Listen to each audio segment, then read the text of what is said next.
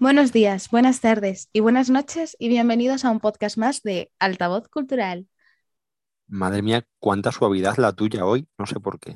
Me ha sonado súper dulce. ¿Sí? Ahí lo dejo. Será que la invitada te gusta mucho y has estado espectacularmente tierna, pero mm, muy bienvenidas ser, y bienvenidos a, a este episodio tan especial en el que tenemos efectivamente una invitada que nos ha gustado mucho a través de su literatura, que es nuestra querida Rosy Legido, que ha publicado Escondidas en el cine con Les Editorial y al cual hemos devorado salvajemente, incluso con exceso de subrayado, según comentan desde la dirección de altavoz, porque ha habido bueno, muchas partes del libro que nos han enamorado y teníamos que traer a la invitada para que nos terminara de conquistar ella en persona con su voz. Así que muy bienvenida y muchas gracias por estar aquí lo primero y por el maravilloso libro que has hecho.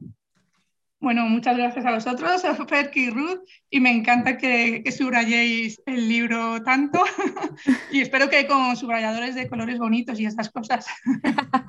Sí, la verdad es que mm, la verdad que yo no tengo mucha manía de subrayar. Estoy empezando ahora porque muchas veces digo, oh, em, joder, ¿cómo era esta frase o tal?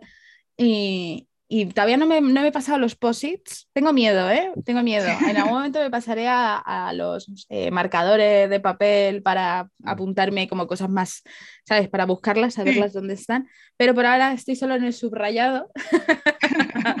Pero bueno, lo que le comentaba a Rosy antes del podcast que le he dicho, digo, creo que eh, no ha habido página dentro del libro y son 200, bueno, es que aquí en el móvil, claro, ahora me está diciendo que son 400 y pico, pero son 200 y pico páginas, o sea, son bastantes y, y a lo mejor pues el 98% del libro no hay mínimo una frase, un párrafo, un- una anotación, o sea, algo que no haya subrayado. Entonces es como, madre mía, esa es la primera vez que me pasa. Eh, yo lo primero que diría, la primera sensación que tengo, aparte de haberlo disfrutado mucho, igual que mi compañera, es la ligereza que, que posee. Mm. Es increíble porque mm, para tener la cantidad tan ingente de documentación que tiene que haber ahí Sí.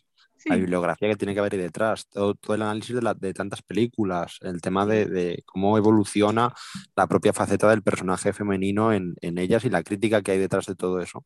El montar todo eso tiene que ser un trabajo increíble, ahora hablaremos de ello, pero sin embargo el lector recibe algo tremendamente depurado y muy ameno. No es algo que cae. Ruth y yo lo comentamos incluso antes Sí. de empezarlo, teníamos un poco el miedo y además por, bueno, por defecto profesional le hemos leído también cosas muy académicas en su momento. Y claro, tienes el miedo de enfrentarte a algo que sea excesivamente técnico, excesivamente Sí. grandilocuente. Y sin embargo es un libro muy recomendable para cualquiera que tenga un mínimo de curiosidad en el tema. No necesita una preparación previa o meterse de lleno en el tema del cine, por ejemplo. Sí, yo O- vengo, yo vengo no. de leerme, y no sé, Rosy, si lo conoces, el de las mujeres que, que sabían demasiado, Hitchcock Sí, y la sí, sí. Y venía justo de leerme, el anterior al tuyo, me había leído ese, y, y es bastante, o sea, eh, denso a nivel de, o sea, había, a mí había capítulos, no capítulos, había como partes en las que me daba la sensación de que leía para atrás, decía, no sé si estoy avanzando, cuántas páginas me he leído, pero porque era como muy denso y decía, jo, tengo que volverme a leer las dos páginas que me he leído porque no sé si he entendido bien, o sea, me Claro. pasaba, me pasaba un Sí. poco. Y con el tuyo dije, o sea, o sea, cuando empecé a leerlo, lo primero, o sea, no sé si llevaba 50 páginas. Y cogí a Fer y le dije, qué gusto, o sea, eh, qué gusto, o sea, no me está costando nada, o sea, me lo estoy leyendo además devorándolo, porque sinceramente me lo he leído en tres días, o sea, es que ha sido como... es el récord, ¿eh? yo creo, pero a mí me gusta mucho que la gente diga eso porque era mi intención principal. Eh, yo, o sea, por ejemplo, me acuerdo cuando en la universidad, en periodismo, ¿no? Eh, que nos, siempre nos decían, dicen, si, si tú estás leyendo una noticia, un reportaje o lo que sea, y lo tienes que leer dos veces, está mal escrito. Porque si, si alguien no está entendiendo lo que estás diciendo, no estás escribiendo bien. Mucha gente Total. escribe todo muy enrevesado para que parezca soy más culto o algo. Y eso es una cosa que pasa mucho, por ejemplo, con los ensayos, ¿no? Que dices, uff, es que un ensayo me da pereza porque es que me cuesta entenderlo. O incluso con tesis doctorales, ¿no? Que yo, la mía, la tienes que hacer más académica, es verdad, porque es distinto. Pero sobre todo luego a la hora de defenderla, la hice muy amena y con mucho sentido del humor, porque yo soy muy absurda y tal. Pero les gustó luego a- al tribunal y lo agradecieron. Dijeron, y es que esto es lo bueno, ¿no? Porque, aunque bueno, una tesis doctoral al final es solamente a lo mejor como para un público determinado y tal, y aún así Sí. no me gustaba hacerlo algo ahí que parezca que lo intelectual es algo inaccesible o algo, no sé, para otro tipo de personas. Que va, el libro tenía muy claro que quería que fuera para todo tipo de gente, lo que tú has dicho, para gente que sepa de cine o que no tenga ni idea de cine, para acercarles, para gente que sepa de colectivo LGTBI y para los que no tienen ni idea. Y, y esa, Era, esa era mi intención, hacerlo un poco más como, como el periodismo del bueno, ¿no? que es para acercarle a todo el mundo, a toda clase de personas, pues un, cierto conocimiento y me alegro, me alegro de que, todo el mundo me está diciendo eso, sí, que es muy y además, eh, tiene una virtud que yo destacaría por encima de, la mayoría de las que tiene, que tiene muchas, de verdad. Eh, mm. otra es la estructura, eh, pero bueno, luego hablaremos de ello más entrando ya en materia formal y todo eso. Está muy bien planteado todo. Pero por encima de ellas, yo destacaría algo que además estamos notando en general, Ruth y yo, con suerte en varias lecturas que estamos haciendo últimamente. Mm. Y es que son lecturas suficientemente originales pero contundentes que aportan la ampliación, por así decirlo, del espectro o del puzzle de un fenómeno, de una discusión, de un debate. Ya te decía antes el libro de, Tania Modleski, que tiene que, bueno, el de, el de, Hitchcock y la teoría feminista, que mola mucho también. Y es lo que ella te decía, al final, mm, tu libro contribuye a aportar una visión que si se había tocado, no se había tocado de esa misma manera. Entonces siempre va a aportar algo al conjunto de obras que tratan más o menos, de forma más o menos transversal, pero más o menos del mismo objetivo, ampliar de algún modo por alguna arista ese punto de vista, esa perspectiva, esa forma de plantearlo, los datos, en este caso también el tema de las películas, que había algunas más por así decirlo, entiéndeme, eh, obvias, ¿no? Más, más evidentes que había ahí algo que, subyacía, que era un poquito más, en fin, y otras que nos han sorprendido. A mí ha habido muchas que me han sorprendido. También el, tema de plantearlas desde ese enfoque, y para bien siempre, por supuesto. Entonces, eso también es muy de agradecer, el que la literatura al final sirva para no ser estático, sino que te permita seguir ampliando constantemente esa bola de, conocimiento y de, y de enfoque de las cosas que tratamos, ¿no? Eh, yo además te diría, como comentario así último introductorio por mi parte, que hubiera encajado muy bien, no sé qué pensar a mi compañera, en Leyendo en Violeta. Hubiera sido en nuestra sección, no por nada, porque en fin, la sección va para adelante mm. igual con otros títulos muy interesantes, pero creo que has venido justo en este momento en el que estamos también muy metidos dentro de la discusión eh, a dos voces por nuestra parte y también con nuestra compañera Clem de diferentes temas que tienen que ver con, con la esencia de la obra tuya y me ha gustado mucho porque he podido también aplicar cosas que estoy aprendiendo gracias a ellas y, y este debate que tenemos ahora más intensamente, eh, pues aplicarlas a tu lectura. Y me ha servido mucho y me ha caído muy bien en este momento, de verdad. Así que bueno, por mi parte también eso, enhorabuena. Y bueno, yo quería comenzar, si os parece bien, hablando un poquito, Rosy, tal vez de lo más evidente, eh, porque además, mm, bueno, nos consta que hay un trabajo ingente detrás de todo este libro, pero sí, eh, ¿por dónde empiezas? Yo sé que he dicho ahora cuando pasa mucho tiempo y esa masa de trabajo es complicado poner un, momento, ¿no? Pero ¿por dónde empezar para realmente afrontar una empresa tan, tan grande como esta? Porque el resultado queda increíble, pero claro, eh, lo que tiene que haber detrás tiene que ser tremendo. Entonces, ¿en qué momento tú te planteas la propia idea de hacer este libro? ¿Y en qué momento empiezas a ver que ya las piezas van encajando y ya tienes un poco visualizado su resultado, más o menos. Sí, pues es más fácil de lo que te crees porque el libro está basado en mi tesis doctoral.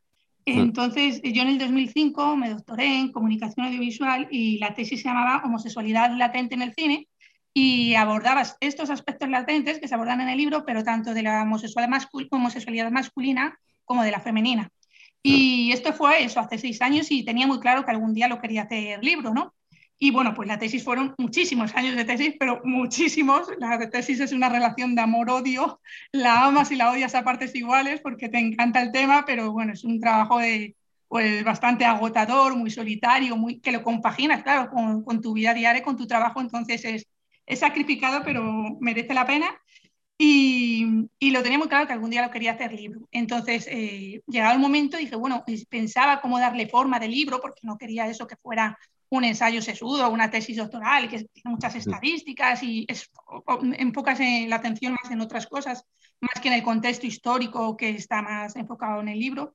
Y, y, entonces pensé, dije, mm, pues voy a apartar a los hombres, porque es que es verdad que sobre homosexualidad masculina hay más cosas, eh, cada vez más, afortunadamente, pero sigue estando esa invisibilidad, ¿no? Que, que, es lo que destaca, ¿no? A las mujeres lesbianas, también a las bisexuales, bueno, las transexuales ya ni hablamos, parece todavía que no existen, o si existen, pues están muy, muy marginadas y con unos estereotipos que no, no las representan, negativos, claro. Y, entonces dije, lo voy a centrar solamente en las mujeres. Digo, ¿por qué no? Porque es que si no, además me va a salir una enciclopedia. Y digo, vamos a, enfocarlo solamente en las mujeres lesbianas, que también pueden ser interpretadas como mujeres también bisexuales. Las películas pueden ser tanto lesbianas como bisexuales. Y a partir de ahí fue, la tarea era más bien darle forma de libro. Quitar muchas cosas, claro, cambiarlos, seguía habiendo mucho trabajo, meterle más contexto histórico. Y habían pasado años y, y encontré más películas que no están en la tesis y, esa fue la idea, pero lo disfruté mucho porque digamos que lo gordo ya estaba, ya estaba trabajado, ya estaba machacado y entonces era darle esa forma literaria con la que he disfrutado bastante, la verdad. Claro, además en ese proceso imagino el buscar un cierto didactismo en el sentido mm. de, como bien decías antes, hacérselo ameno al, al lector eh, mm. quitando pues eso, ese academicismo que tiene cualquier tesis eh, y los ensayos además que yo creo estoy muy de acuerdo y me parece muy triste, pero eh, tienes toda la razón. nosotros como lectores de, todo tipo de cosas que nos llegan, sí que mm. seguimos notando que a pesar de la evolución de, de la literatura actual, el ensayo sigue siendo una etiqueta tremendamente peyorativa en cuanto a sudismo, dificultad, intelectualismo forzado, incluso elitismo muchas veces. Y es una pena, porque claro, hay ensayos muy buenos, muy potentes, muy necesarios, pero que se quedan ahí por el hecho de llamarse ensayo, ¿no? Entonces, o, no tanto de que estén mejor o peor contados, sino efectivamente que no sean capaces de convertirse en otra cosa, como has hecho tú con, con tu tesis. Eh, y bueno, por cerrar este doble turno, si me permite mi compañera, aprovechando ese hilo que has dejado ahí de, del proceso creativo, eh, quería preguntarte un poco, mm, espero que no sea pregunta trampa porque realmente mm, me interesa mucho, pero mm, a lo mejor es muy absurda. ¿eh? Eh en qué te basas? Eh, tenía que hacerla, lo siento, para escoger ciertas películas sobre otras, porque sí que es cierto, como te decía al principio en la presentación, que algunas nos parecían, incluso al verla tú de forma espontánea, te parece que hay cosas, hay donde rascar ahí, ahí, ahí para meter la pala y el pico, pero hay otras que no parecen tan obvias, sin embargo están para mí acertadísimamente incluidas. Y claro, imagino que también hay una, toda un, una, eh, digamos, un proceso de, depuración también como espectadora, porque tú primero eres espectadora y luego eres eh, analista de esas películas como para poder eh, tratarlas desde tu enfoque, ¿no? Entonces, ¿en qué momento tú, no sé, es algo muy espontáneo que tú estás viendo cine y consideras que en ese momento de proceso de, elaboración de la obra debes incluir esa película que, acabas de redescubrir desde otro punto de vista tal vez? Si hay también una deconstrucción personal ahí, no sé, cuéntanos un poquito la selección, porfa. Pues, pues la selección era lo más difícil de la tesis, realmente era el verdadero periodismo de investigación, porque era tirar de filmoteca, de hemeroteca, sobre un tema del que no había prácticamente nada, porque sobre esta tesis no ha habido nada, ninguna otra tesis y muy pocos documentos y, casi todos eran extranjeros. En España no había nada porque no es que hablemos de homosexualidad femenina, sino de la homosexualidad latente femenina, o sea, lo oculto cuando estaba prohibido, cuando no se podía decir, y en este caso además de las mujeres, que son las grandes invisibles dentro del colectivo LGTBI, que esa invisibilidad se debe obviamente al sistema patriarcal en el que vivimos. Entonces, la mujer siempre va a estar más silenciada que el hombre, entonces todavía más difícil de encontrar. Y bueno, pues fue buscar muchísima documentación, ya te digo, muchos años de tesis doctoral, mucha biblioteca nacional y sobre todo eh, mucha, mucho libro eh, pues, académico o no académico, pero, o mucho documental, pero ninguno en español. O sea, era todo o en inglés, en alemán, que yo en alemán es que no sé decir ni las gracias, nada, y mi inglés es el nivel medio este español, o sea que haceros una idea. Y claro, había mucho tecnicismo y, bueno, fue, fue bastante difícil. O sea, prácticamente las películas que hay es que son las que hay, o sea, son, están las películas que son, no hay otras porque no hay más que hablen sobre la latencia de, a lo largo de toda la historia de, del siglo XX, ¿no? del cine de occidental, claro, en este caso, del siglo XX. Entonces, eso fue lo más laborioso realmente, porque al final sobre la historia hay más cosas, hay documentales, hay más libros, pero análisis sobre esas películas latentes y femeninas, muy, muy pocas. Hay, hay muy poco. A, día de hoy ya va viendo más trabajos, pero nada, poquísimo, falta mucho, mucho. Y mm, yo quería preguntar. Uh. Fer, ¿ibas a decir algo, verdad? No, no, que qué potente, me he quedado alucinado porque además creo que hace una labor doble que es efectivamente la de introducir el tema para que los demás puedan tomarlo como primera referencia hmm. Y desarrollar a partir de ahí, me parece, no sé, si ya lo admiraba, creo que, que tiene un, un, valor extra fortísimo. A mí es que me parece, o sea, viéndolo así, me parece un trabajazo, en plan, el meterte de lleno en un, en un campo que todavía no hay nada, ¿no? O hay muy poco, o me parece un trabajazo y el abrir este camino, o sea, de verdad, Rosy, eh, gracias por, por, por, abrir el camino, eh, por, por abrir este camino, sobre todo, y este melón, ¿no? Porque mm, yo, por ejemplo, que soy más, eh, soy, pues, eh, eh, tengo, yo tengo 28 años, muchas de las películas de las que hablas, pues claro, a mí me pillan a lo mejor, pues claro, súper lejos. la, que más me, la que más me sonaba, por ejemplo, era Telma y Luis, que yo la veía con otros ojos totalmente distintos. Claro, entonces de repente llego al último, o sea, al último como a la última tal, y que es de va sobre Telma y Luis, y digo, ¿perdona? wow. Y digo, vale, o sea, vale, guay. O sea, qué lectura, claro. Y además es una película que dices, tengo que volver a verla, porque... Claro. Sí. Es, una de las, películas favoritas de mi madre, de hecho le encanta, pero a lo mejor seguramente ya no la vea ahora de la misma forma de la que la vaya a ver yo. Entonces es como, ¿qué hago? ¿Se lo digo? wow. Pues díselo, díselo que lo va a disfrutar de otro modo. Lo bueno de esto es leértelo y luego ver la peli y decir, ¿pero cómo no vi esto? ¿Cómo no me di cuenta? Claro, entonces. Tal cual, cual. Yo me pregunto ahora, ya diciendo, joder, vale, termina en 1991 con Telma y Luis. Estamos, eh, bueno, ya han pasado 30 años. Eh, ¿Cómo has visto tú estos 30 años? O sea, porque sí, ahora que hay, hay mucha más visibilidad de, del colectivo en general, del, del, LGTB, hay muchísima más visibilidad, ¿no? Pero en series, eh, yo creo que lo, creo que lo comentas en el, en el prólogo, ¿no? Que bueno, que todavía, pero, uy, pero ¿cómo lo ves? Sobre todo en los últimos, a lo mejor, cinco años. Pues, por ejemplo, en, se nota una diferencia en lo que es la, la ficción del, o sea, del séptimo cine, el cine, o la pequeña pantalla. Hay bastante diferencia porque si os dais cuenta es verdad que en la televisión desde hace más de cinco años, bastante más, siempre hay algún personaje homosexual, eh, gay, incluso lesbianas empiezan a aparecer. Es verdad que muchas veces están para ser a veces políticamente correctos, ¿no? Y tienes que meter al personaje gay de turno. Y otras veces eh, sí. es un poco homofóbico en el momento de que, en el sentido de que están muy estereotipados siempre está el que llamamos eh, mariquita de turno, que tiene que tener mucha pluma, como si solo hubiera un modo de ser homosexual, igual que si hay una lesbiana y la ponen las camisas de cuadros, que es que nos faltan para las lesbianas, parece que es que no se pueden poner un vestido, yo no sé lo que pasa. Que las compran al por mayor. debe ser eso, ¿eh? O sea, una cosa que hecho para lesbianas, porque lo debe poner en algún lado la etiqueta, porque a todas, si os fijáis, es echar un vistazo, que en todas las películas que hay una lesbiana tiene que llevar una camisa de cuadros, seguro. Entonces, cuando, eh, o sea, es verdad que hay lo que decíamos, más eh, visibilidad, por supuesto, porque los tiempos están cambiando, y entonces yo creo que ahora es momento de darle, eh, poner la atención en la diversidad, que hay mil modos de ser lesbiana, como hay mil modos de ser heterosexual, mil modos de ser gay, como mil modos de ser chico hetero. Yo creo que hace falta ahora la, eso, en la diversidad. Pero sí en la pequeña pantalla siempre hay más personajes del colectivo LGTBI que en el cine, porque también el cine al final eh, su mayor objetivo es vender, que la tele también, por supuesto, pero cine sobre todo en según qué países como Estados Unidos, que son, pues ya sabemos que van muy de moralistas y católicos y tal, y no puede haber eh, muchas relaciones o mucho sexo entre personas, entre iguales, imagínate eso entre dos mujeres o entre dos hombres, pero en cambio sí puede haber muchos disparos, muchos tiros y mucha sangre, pero esto es americano, pues ya sabemos que son de aquella manera.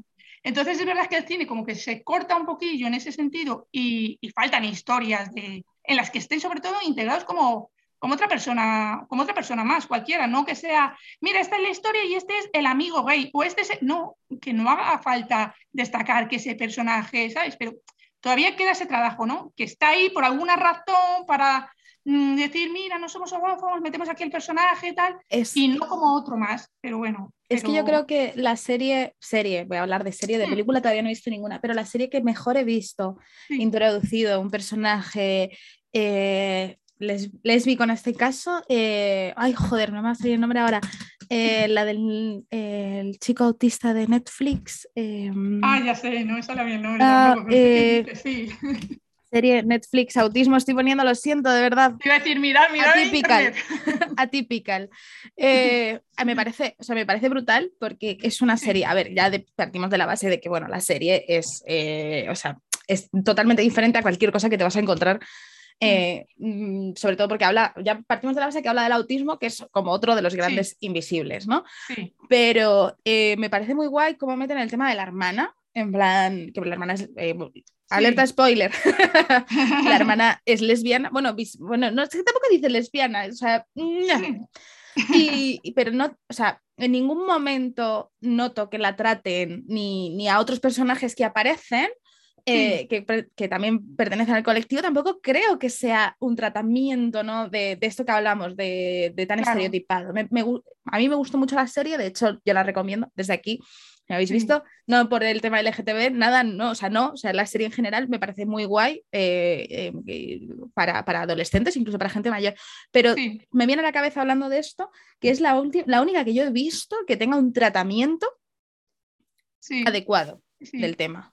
Claro, si es que es como tiene que ser así, sin, sin que sea eso el- la persona que destaca por su condición sexual, sino que está ahí por, por su- como otro más, ¿sabes? Pero eso, Claro. mira, por ejemplo, hay una película, o sea, no es homosexual el personaje que te voy a hablar, pero mm, cuando yo pensaba en hacer la tesis, que la quería hacer sobre cine y sobre un tema de carácter social, ¿no? Me gusta el, eh, o sea, el, el cine, pues esa relación, ¿no? Que tiene con los temas sociales y también había pensado hacerlo, eh, por ejemplo, sobre el síndrome de Down en el cine, ¿no? Cómo es tratado de aquella manera. Sí. Y hay un personaje en una película que no sé si la habéis visto, que es eh, Requisitos para ser una persona normal, que es de, de Leticia Dolera. Y, y hay un personaje, el hermano de la protagonista, que tiene síndrome de Down, pero mm, ya está, o sea, como si dices, pues lleva pantalones de pitillo, o sea, no es la característica principal, sino que su hermano tiene síndrome de Down, como, como podría tener el pelo rapado o montar en bicicleta o llevar gafas.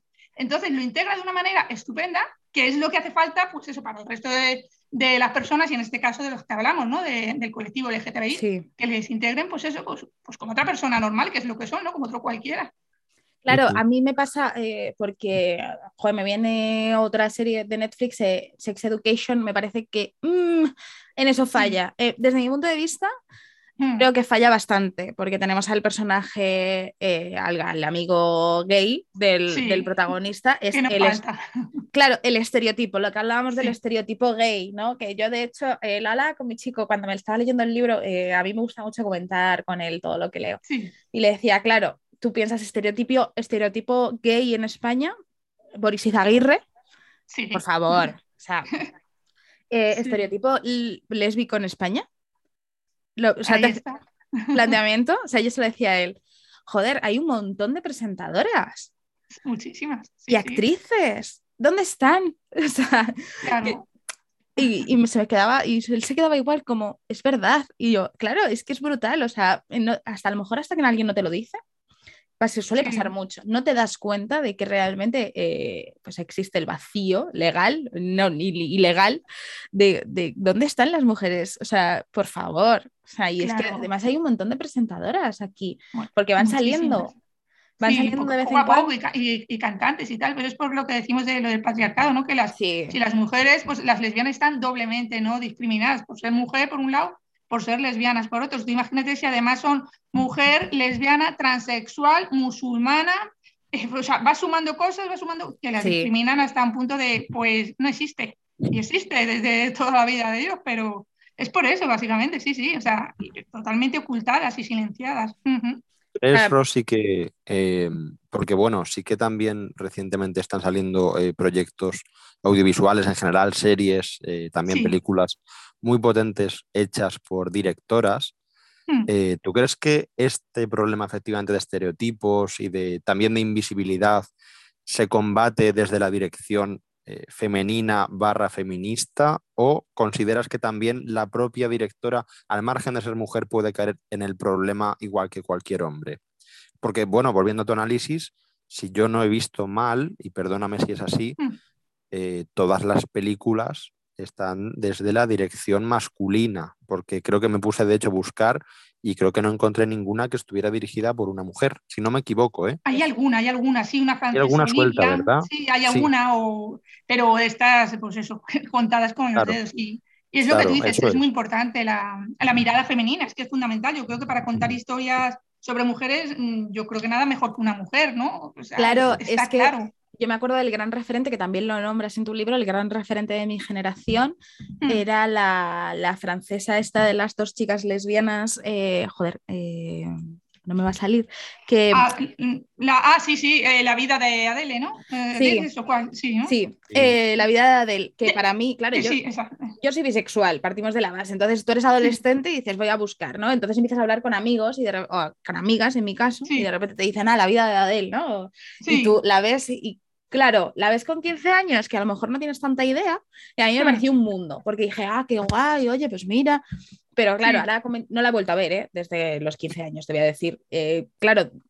Ahora la veo con, con otros ojos, con las gafas, como muchas veces le digo a mis amigas, yo es que ya me pongo las gafas opacas violetas, porque ya no son translúcidas, ya según se me van, voy, voy avanzando en la vida, se me va haciendo opaco, se me va haciendo, las gafas cada vez se me van haciendo más opacas, entonces pues, Es violeta oscuro. tengo, claro, empieza a ser esto fatal. Si la viera ahora, yo creo que, que explotaría. O sea, de- me inmolaría allí mismo mientras la vería, porque, me, claro, o sea, ahora leyendo tu libro que, la, que lo nombrabas, Mm. Eh, claro, yo echaba atrás y, de, claro, justo es, es una película lésbica, o sea, que trata una relación lésbica eh, dirigida desde la mirada de un hombre, totalmente. O sea, claro, Totalmente, y, y se nota, se nota. se nota mucho. muchísimo. Claro, y yo, claro, de repente lo leí y dije, ostras, Ruth, esta película la has visto además eh, varias veces cuando eres adolescente, porque es como, vale, Sí. tengo que. que- Y, y con, o sea, no, no, no, no, no, no, no, no, no. O sea, yo creo que me inmolaría a mí mismo. O sea, o sea, ¡pum! ¿Sabes? En plan de, por favor, no. Sí, la tienes ahora en la plataforma esta de televisión española de RTV. Sí, Eh, está ahí, lleva no sé cuántos meses, se ve que la gente, la gente la ve. Pues, fue una película muy premiada, es verdad, sí, pero se ve que, que está dirigida por un hombre y que se centra en lo que le apetece centrarse, sí, básicamente. las, las escenas sexuales son hiper explícitas. Sí, O muchísimo. sea, que claro, te pilla con 15 años y claro, tú con 15 años pues, Claro. no sabes mucho de la vida, entonces con 15 años ves esa escena y dices, vale, bueno, pues, pero claro, eh, no tiene, sabes que en la vida real, pues patata, no todo lo que sale en las pelis en la vida real, también te lo digo. Claro. Entonces, Claro. Es la gran crítica que ha tenido esa película, decir, oye, por favor, que es que parece, pues también un poco esto es como lo de las películas porno y tal, que la gente se piensa que eso es lo que tiene que ser y no, está enfocado todas esas historias al final para, para el que lo está viendo, que al final esta película, aunque sea de lesbianas, parece que es la típica, eh, no, no llega a ser una película pornográfica ni nada, pero que está pensado como para el varón heterosexual prácticamente, Sí. porque está grabado desde un punto y con unas cosas y tal, que sabes que al que le va a molar sobre todo es, es a los hombres. Y vamos a ver, está contando una historia de mujeres, de mujeres que gustan de otras mujeres, pero que se ve ahí que hay, vamos, un, un hombre por todos los lados y, y- y muchos espectadores que realmente yo creo que ha gustado más a los hombres que a las, que a las Sí. mujeres y, y más que a las lesbianas sobre todo, a ellas, pues a las que menos, porque es una crítica, la crítica precisamente una película que habla una historia de lésbica y su mayor crítica pues está hecha eso precisamente por la comunidad de, de mujeres lesbianas. sí, además me parece, eh, eh, me parece, o sea, a mí me parece brutal, ya te digo, ese choque, ese choque de Mm. repente de, de- de casi 15 años de diferencia entre pues, la ruta adolescente, que lo veía con ojos de madre mía, eh, estoy descubriendo un mundo, a la ruta adulta de, pues te digo, las gafas opacas, de decir, "Eh, no, o sea, me pareció un mundo, igual que me pasó cuando nombras la, eh, la película de Rebeca de Hitchcock, Sí. claro, eh, en las mujeres que sabían demasiado, en no sé, lo que te comentaba Ferkin, no se da esa lectura de, de, de Rebeca, entonces fue como, claro, es que ahora entiendo muchas cosas porque Tania Motzlesky eh, como que mm, eh, habla de una obsesión, Sí. tal, pero Mm. no llega a hablar, o sea, no, no da esa... Y claro, yo decía, claro, es que habla de una obsesión, o sea, no la he visto, No tengo ganas de ver. paso. Claro. ¿Eh? Que no da ese paso justo, sí, sí. Claro, no da- llega a dar ese paso porque yo creo que bastante la lapidaron a la pobre mujer cuando Sí, escribió sí. El, el libro, porque es que esa es otra, claro, que hace una mujer hablando del cine de, de Hitchcock.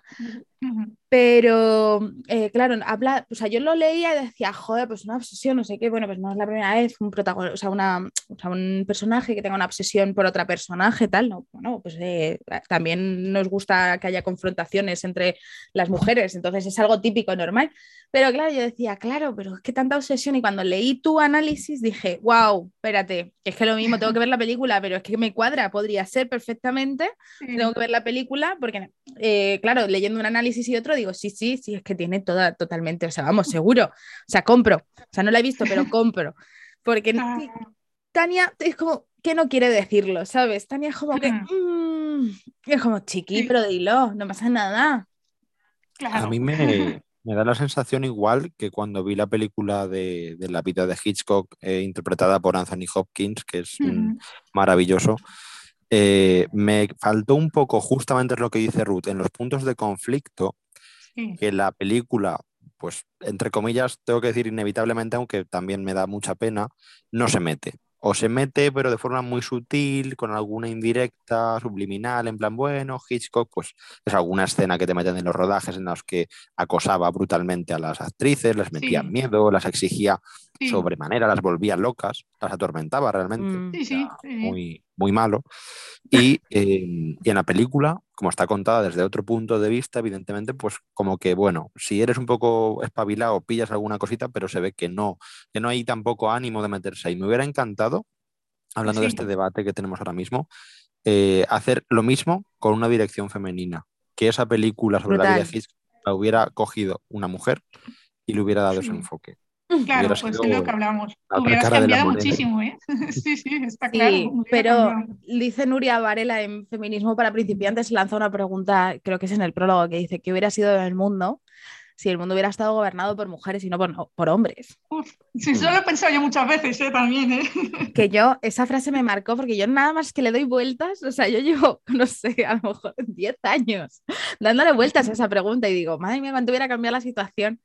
Imagínate, digo, Pues sería un, realmente sería un mundo de igualdad, porque es lo que es el feminismo, ¿no? Igualdad. Sí. El feminismo no pide otra cosa que igualdad de hombres y mujeres. No está pidiendo aquí las mujeres más que ellos. O sea, que sería un mundo maravilloso, la verdad. sí, Yo creo que sí. y, y nos, nos hubiéramos, yo creo que ahorrado muchas cosas, pero bueno, eh, pero ya te digo, no sé, o sea, tengo que, tengo ganas de, después de leer tu libro, si es verdad que me he apuntado como películas que quiero ver, porque la Sí. verdad es que, sobre todo ya te digo, Telma y Luis, o sea, es que yo creo que este fin de semana mm, no, o sea, va a caer porque es como, madre Sí. mía, o sea, y sobre todo, por, y, y tengo ganas de ver a mi madre y decirle, mamá. ¿Estás preparada? La tienes que decir, mamá, siéntate.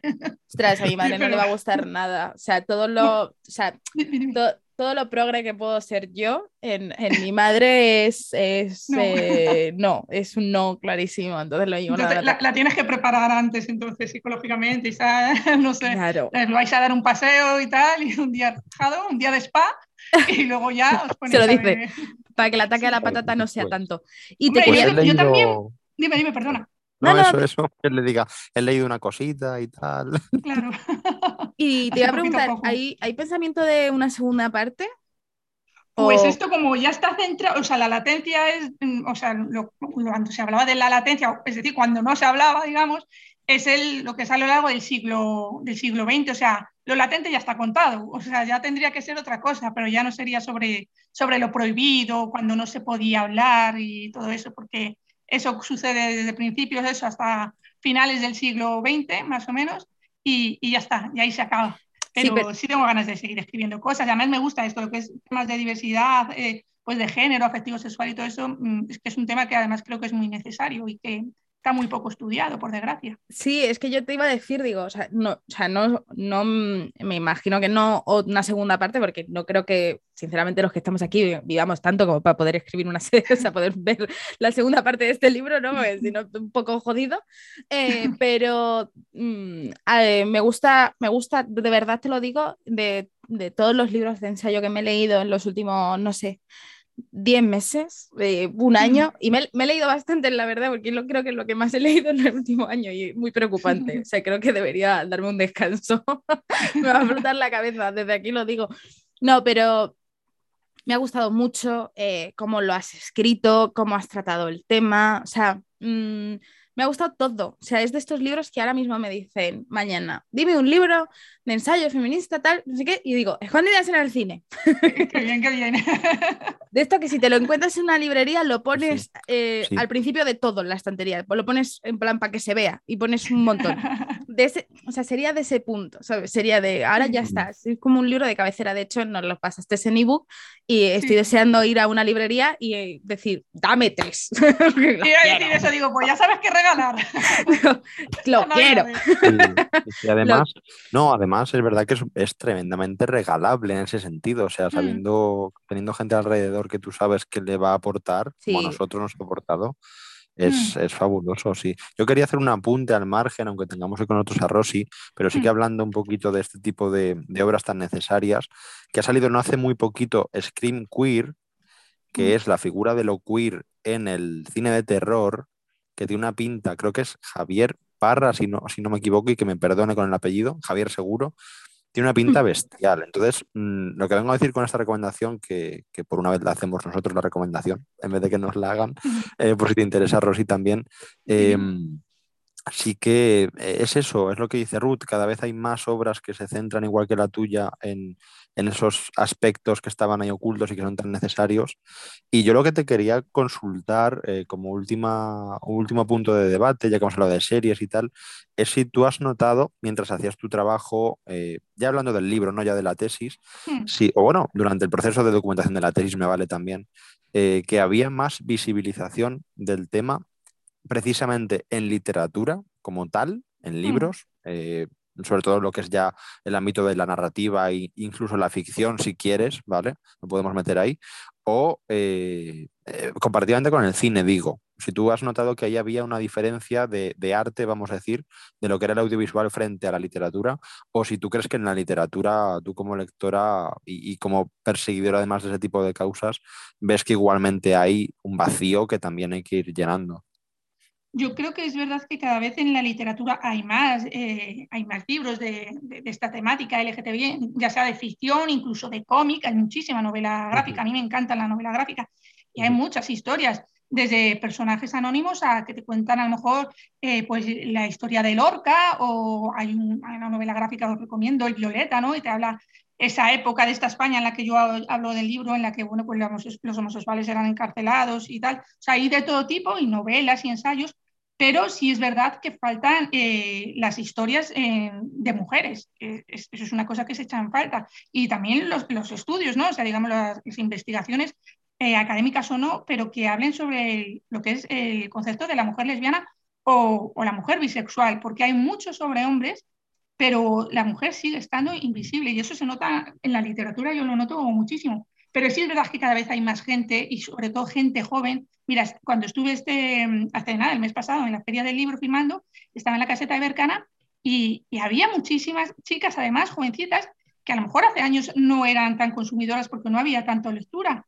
Y uh -huh. bueno, claro, también firmaba yo que, que, estaba ahí y era mujer ese día, ¿no? A lo mejor otros días no había tantas chicas, pero que, que, sí que había además chavalitas pues, de 16 años o por ahí, porque es verdad que ahora está muy normalizado el que tú le preguntas a cualquier chaval de instituto, la mayoría te va a decir que son bisexuales. Eso hace años como que era una cosa como que no. Y ahora es como que es lo más normal es que alguien diga que es, es que, bisexual. Es que es muy fuerte. Yo tengo una prima de 19 años y, hmm. y me pasó, eh, bueno, eh, esto fue hace un par de años, hablando con ella, que la primera vez a sola, el texto que ya la dejan salir eh, que la dije, bueno, ¿tienes pareja? Y se me quedó mirando y le dije, no te voy a preguntar por novios, a mí eso me parece muy anticuaya, sí. nena.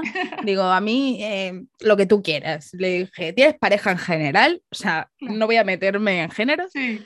Y me dijo, mm, soy bisexual. Y le dije, muy bien, encantada. Yo también, en mi genético, parece. no vale, pues broma. Y, y, claro, mi chico es mayor que yo. Mi, mi, chico tiene 33, ella tiene actualmente 19. Esto fue como hace un par de años, o sea, imaginaros. Sí. Y, y, y, había un cambio cultural en 15 años que yo decía, puede ser brutal. Ella me decía, es que de mi grupo de amigos a lo mejor somos 10 y solo hay un hetero. Fíjate. Sí, sí. Y, y, mi chico decía, joder, es que lo raro es que en mi clase hubiera un gay o una lesbiana. O sea, eran los, en 15 años ha habido como un cambio, porque yo en mi generación sí que viví, yo me llevo 10 años con 9 años con ella, yo en mi generación sí que viví un poco todavía el que la salida del armario costaba, o sea, estaba Mucho. Eh, todavía est estaba engrasando, ¿sabes? Sí, se podía sí, salir sí. más, se, era más fácil salir, pero no, no. Sí. Cuando, cuando ya estabas en bachillerato, ¿sabes? En, en la. ESO no. Y, Sí. pero, pero ella en la ESO ya veía, o sea, ya se hablaban de estos temas. Y a mí me parece como eh, que en 15 años se ha avanzado mucho. Yo por eso cuando, cuando digo, eh, me acuerdo una de las últimas discusiones que tuve con mi abuelo sobre feminismo, le dije, es que yo no Mm. lucho por mí, lucho por las que vienen detrás mía, ¿no? Claro. Y el feminismo al final no es por el presente, luchamos por un futuro. Sí. Y, y mi abuelo me decía, pero es que hay que ser un poco más egoísta en la vida. Y yo le decía, no, es que el No, feminismo no es egoísta. Me parece brutal que pues a lo mejor gente más mayor que yo o mi generación haya luchado, o sea, para que eh, la generación de mi prima pueda tener la libertad de decir, pues en clase, ¿no? Me decía yo mi grupo, pues mira, un, dos son bisexuales, o sea, no sé, no me acuerdo, pero era como dos bisexuales, tres gays, dos lesbianas y, una, y un trans y un hetero. Y decía, wow, o sea, cuánta diversidad, ¿no? En un Pero porque lo ven en la tele también, de ahí la importancia del cine y la tele, que, en las, si te ofrecen series y en las que mm, hay una pandilla de chicos y la mayoría, pues uno es bisexual, otro es lesbiano, pues, pues al final es que eh, los jóvenes, bueno, las personas en general, pero sobre todo los jóvenes, imitan mucho de lo que ven en, en, en, la televisión y en el cine. Claro. Es un modelo que, genera conductas y, ahí está, si te esa imagen, pues... O sea, me, me parece, ya te digo que me, parece, me pareció brutal. Además, mi chico flipaba como diciendo, perdona. O sea, y era como, claro, eran 15 años de diferencia y al final dices, todo lo que hemos avanzado en 15 años. Y me pareció como algo, y que yo siempre lo cuento porque, me, o sea, eh, algo que yo pregunté y que yo hice una pregunta, en plan, pues de la más cosa, pues, pues yo le pregunté por su grupo de amigos porque me imaginaba que ella claro, veía otras cosas, ¿no? Y, yo me acuerdo que yo fui la única, en la primera en salir como del armario en mi grupo de amigas y era como, ah, mira, es que a Ruth se la puede comer la boca y era como, no, es que vamos a ver, todas sois unas, eh, yo siempre se lo decía, digo, eh, aquí eh, todas sois muy curiosas, pero no, o sea, no, o sea, curiosas entre comillas, esto claro, esto hace años. O sea, todas aquí, ah, jajaja, ja, Ruth se la puede comer la boca, pero Ruth es la, es la bisexual. Y es como, no, es que no os atrevéis a decir cómo es vuestra sexualidad. O sea, yo he sido la única valiente y ahora es al contrario, todas las generaciones es como, o sea, hay una diversidad brutal, se vive mm. con, con un montón de libertad y es como, qué envidia, ¿sabes? Me digo, claro, pero lo, lo, que hay que hacer es que esto siga, porque si no nos vienen ciertos políticos que como quieran volver a esa época que yo no la conocí, porque yo he nacido, yo nací después de Franco, pero no quiero conocerlo, no quiero, no, no quiero saber cómo era esa España y, y por eso hay que luchar, ¿no? Porque los privilegios que se han conseguido para que no se pierdan, ¿no? Porque ha costado mucho que otras gentes, otras generaciones eh, hagan que nosotros podamos vivir con cierta libertad y, hay que seguir trabajando, porque si no en un pispás, todos los años que, todo, tantísimos años, porque no ha sido de un día para otro, tantísimos años de trabajo, se van al carajo. O sea, es que hay que, hay que seguir seguir luchando en la causa. Yo, yo estoy contigo que, que, hay que seguir luchando. Y, bueno, de hecho creo que las generaciones, eh, pues eso de la de mi prima y tal, que ya se están acercando un poco a los 20, eh, son también muy guerrilleros, por lo menos me alegro, porque ellos además son muy de, yo hablo mucho con ella y mm, de hecho mi, mi, su madre me dice, me tiene muy frita y le digo, eso es bueno. Digo, si te tiene frita, eso es que le da vueltas al coco. Digo, y, y, le da vueltas al coco e intenta mejorar, ¿sabes? Que no se estanca. Claro. Y se les ve guerrilleros, ¿eh? A las generaciones, por lo menos ya eso, que ahora van a cumplir los 20, no se les ve que se vayan a dejar manipular muy fácilmente y tal. Gracias a, al universo pero sí es verdad que ah, me da terror. Yo cuando leía, si es verdad, tu prólogo y tal, que hablas, eh, bueno, no el prólogo, los primeros capítulos que pones un poco en contexto y tal, me daba como terror, ¿no? Y el que todavía, bueno, ya se ha prohibido, creo que aquí en España ya no es posible hacer terapias de reconversión con electroshock mm. y tal, que todavía se siguen haciendo. Sí, eh, que es increíble que en 2020, 2021 estemos todavía hablando de mm. esto, ¿no? Pero en España sí es verdad, de hecho, Oh Mami Blue, no sé si la conoces en Instagram, eh, eh, escribió, pues por curiosidad a ver qué pasaba, escribió a uno de estos sitios y publicó como los comentarios que le hacían, en plan, no te preocupes, nosotros podemos curarte, y esto fue hace como un año. Y me pareció como brutal, ¿no? Pero yo veía, leía eso y decía, es que me imagino vivir en esa época y hubiera sido muy jodido, ¿eh? O sea, agradezco la época que me ha tocado vivir y de verdad que agradezco a toda esa gente que luchó en su momento.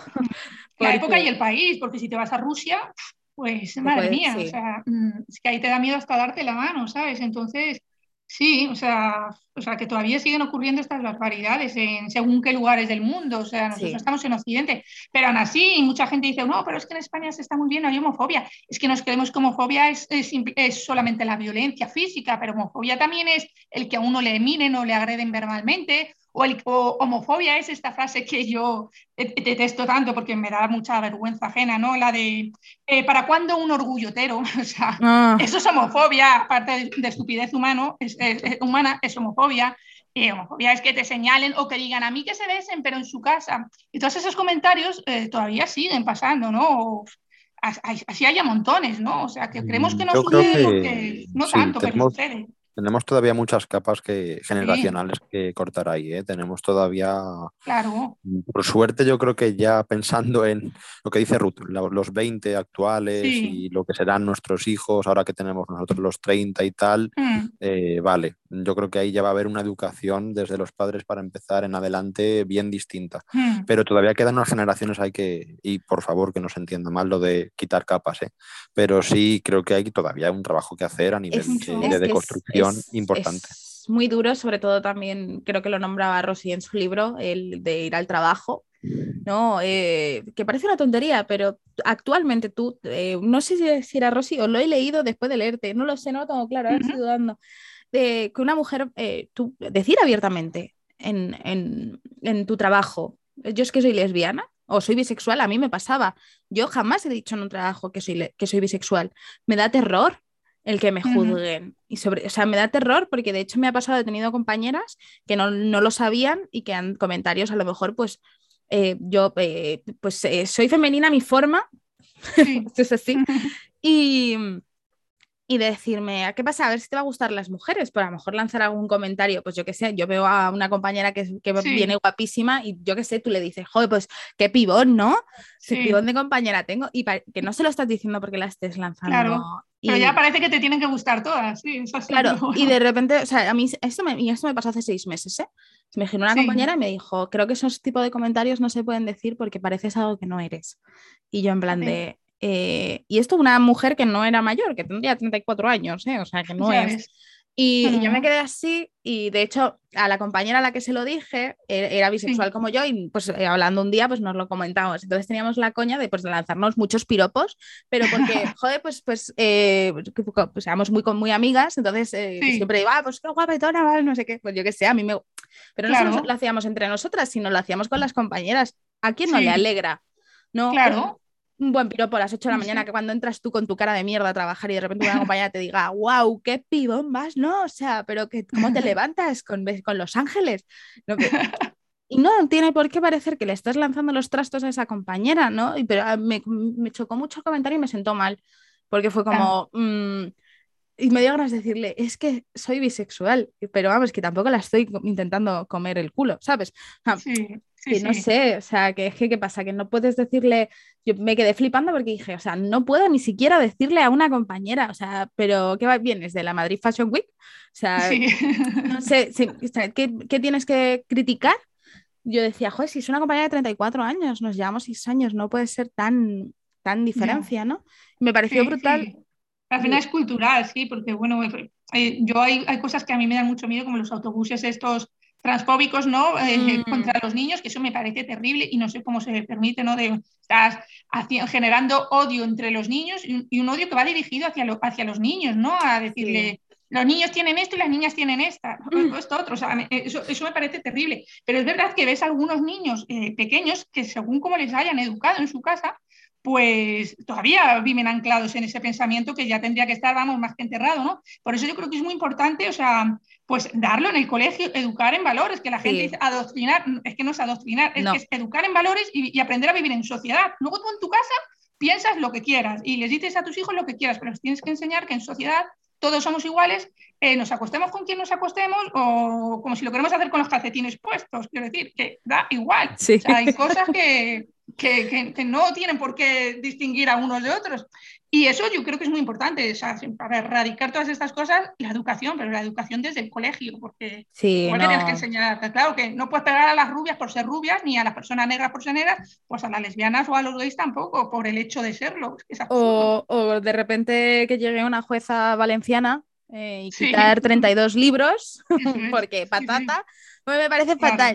¿No? Y, Claro. y dices, pero es que esos libros están muy bien en, en los institutos, porque es Sí. cuando más se necesita en, en- en- en el- en la adolescencia, es cuando más se necesitan referentes otras voces, tal, porque es cuando estamos buscando nuestro camino y le estás quitando 32 libros que a lo mejor a alguien le vienen muy bien, Claro. ¿sabes? O Porque sea, es que es eso, que la justicia, yo creo que la justicia no es justa, o sea, mientras haya jueces vinculados a políticas, a, O a religiones, sí. o a religiones, y si no saben separar eso ellos, yo creo que como juez te has equivocado, pero habrás estudiado y habrás aprobado la posición, pero no vales para juez porque no estás siendo imparcial. Totalmente. Totalmente. Pues, eh, Rosy, eh, yo me quedo con tu último mensaje. O sea, es que me quedo con, vamos, con esa reivindicación. De hecho, o sea, no podría estar más de acuerdo, de verdad te lo digo. Em, una última pregunta. Eh, ¿Qué proyectos tienes? Que antes hemos hablado un poco, pero ¿tienes algún proyecto en mente actualmente? Eh, sí, o sea, a mí, como os había dicho antes, que me, gustan mucho las novelas gráficas, eh, me encantan, y sí que desde hace tiempo, o sea, tengo en mente ahí una historia más o menos del colectivo LGTBI, que sería una novela gráfica, o bueno, no sé si novela gráfica o como libro con ilustración, o sea, no sería más bien un cómic, no, no sé muy bien, pero lo tengo desde hace mucho y quiero atreverme a ello y, sí que me gustaría. Y bueno, tengo bastantes historias y guiones de cortos y cosas de esas, pero, pero bueno, a ver, si, a ver si poco a poco saco tiempo, que no sé de dónde sacar tiempo, pero, pero tengo que intentar sacarlo para, para hablar sobre, de estos temas que me gustan mucho, bueno, y de muchos otros que también son necesarios, como la causa animalista, entre, entre otras muchas cosas. Mm. Qué guay. Qué guay. Pues... Qué guay, por deseando volver a leerte. Y a sí, que total, ya yo súper fan. Ya quedas fichadísima en altavoz, ya estás para siempre. Hemos hecho la, la, ficha oficial de persona guay, interesante, etcétera. Total. Y te tenemos ya a mano para, para, seguir contigo al lado siempre que nos lo permitas, porque ha sido un, un descubrimiento muy chulo. Muy bien, es que hace falta proyectos como los vuestros, es lo que, lo que es necesario, porque si no, tampoco, tampoco podemos hacer los demás nada si no nos dan un espacio ¿no? donde poder llegar a los mm. demás. Totalmente. Pues Rosy, un placer tenerte y bueno, eh, y gracias de verdad por ah, mm, acercarte hace un par de meses a nosotros a decirnos hola, buenas tardes. Eh, de verdad, o sea, de lo mejor, de lo mejor que me ha podido pasar eh, a mí personalmente y yo creo que, mi compañero coincide conmigo de lo mejor que me ha podido pasar en este año de verdad te lo digo, y, un placer descubrirte. Joder, o sea, es que te lo juro, o sea, súper fan tuya, o sea, mm, Rosy. Yo vuestra, así que nos queda tomarnos un café un día. Totalmente, sí. No sé si vives en Madrid, pero. Sí, sí, en Madrid, en Madrid. Pues mira, o sea, cuando quieras, ¿eh? O sea, a mí solo me lo tienes que decir. y, nada, pues un placer eh, tenerte aquí. Cualquier para cualquier cosa, sabes que esta es tu casa, vamos, o sea, ni lo dudes. Y, muchísimas gracias por, venir y por dejar conocerte. A vosotros, a vosotros. Ha sido un placer y me, lo he pasado muy bien. Muchísimas gracias. pues, gracias. Despedimos el, podcast de hoy con, con Rosy, que, ha sido maravilloso, y nos vemos el próximo domingo. Muy bien.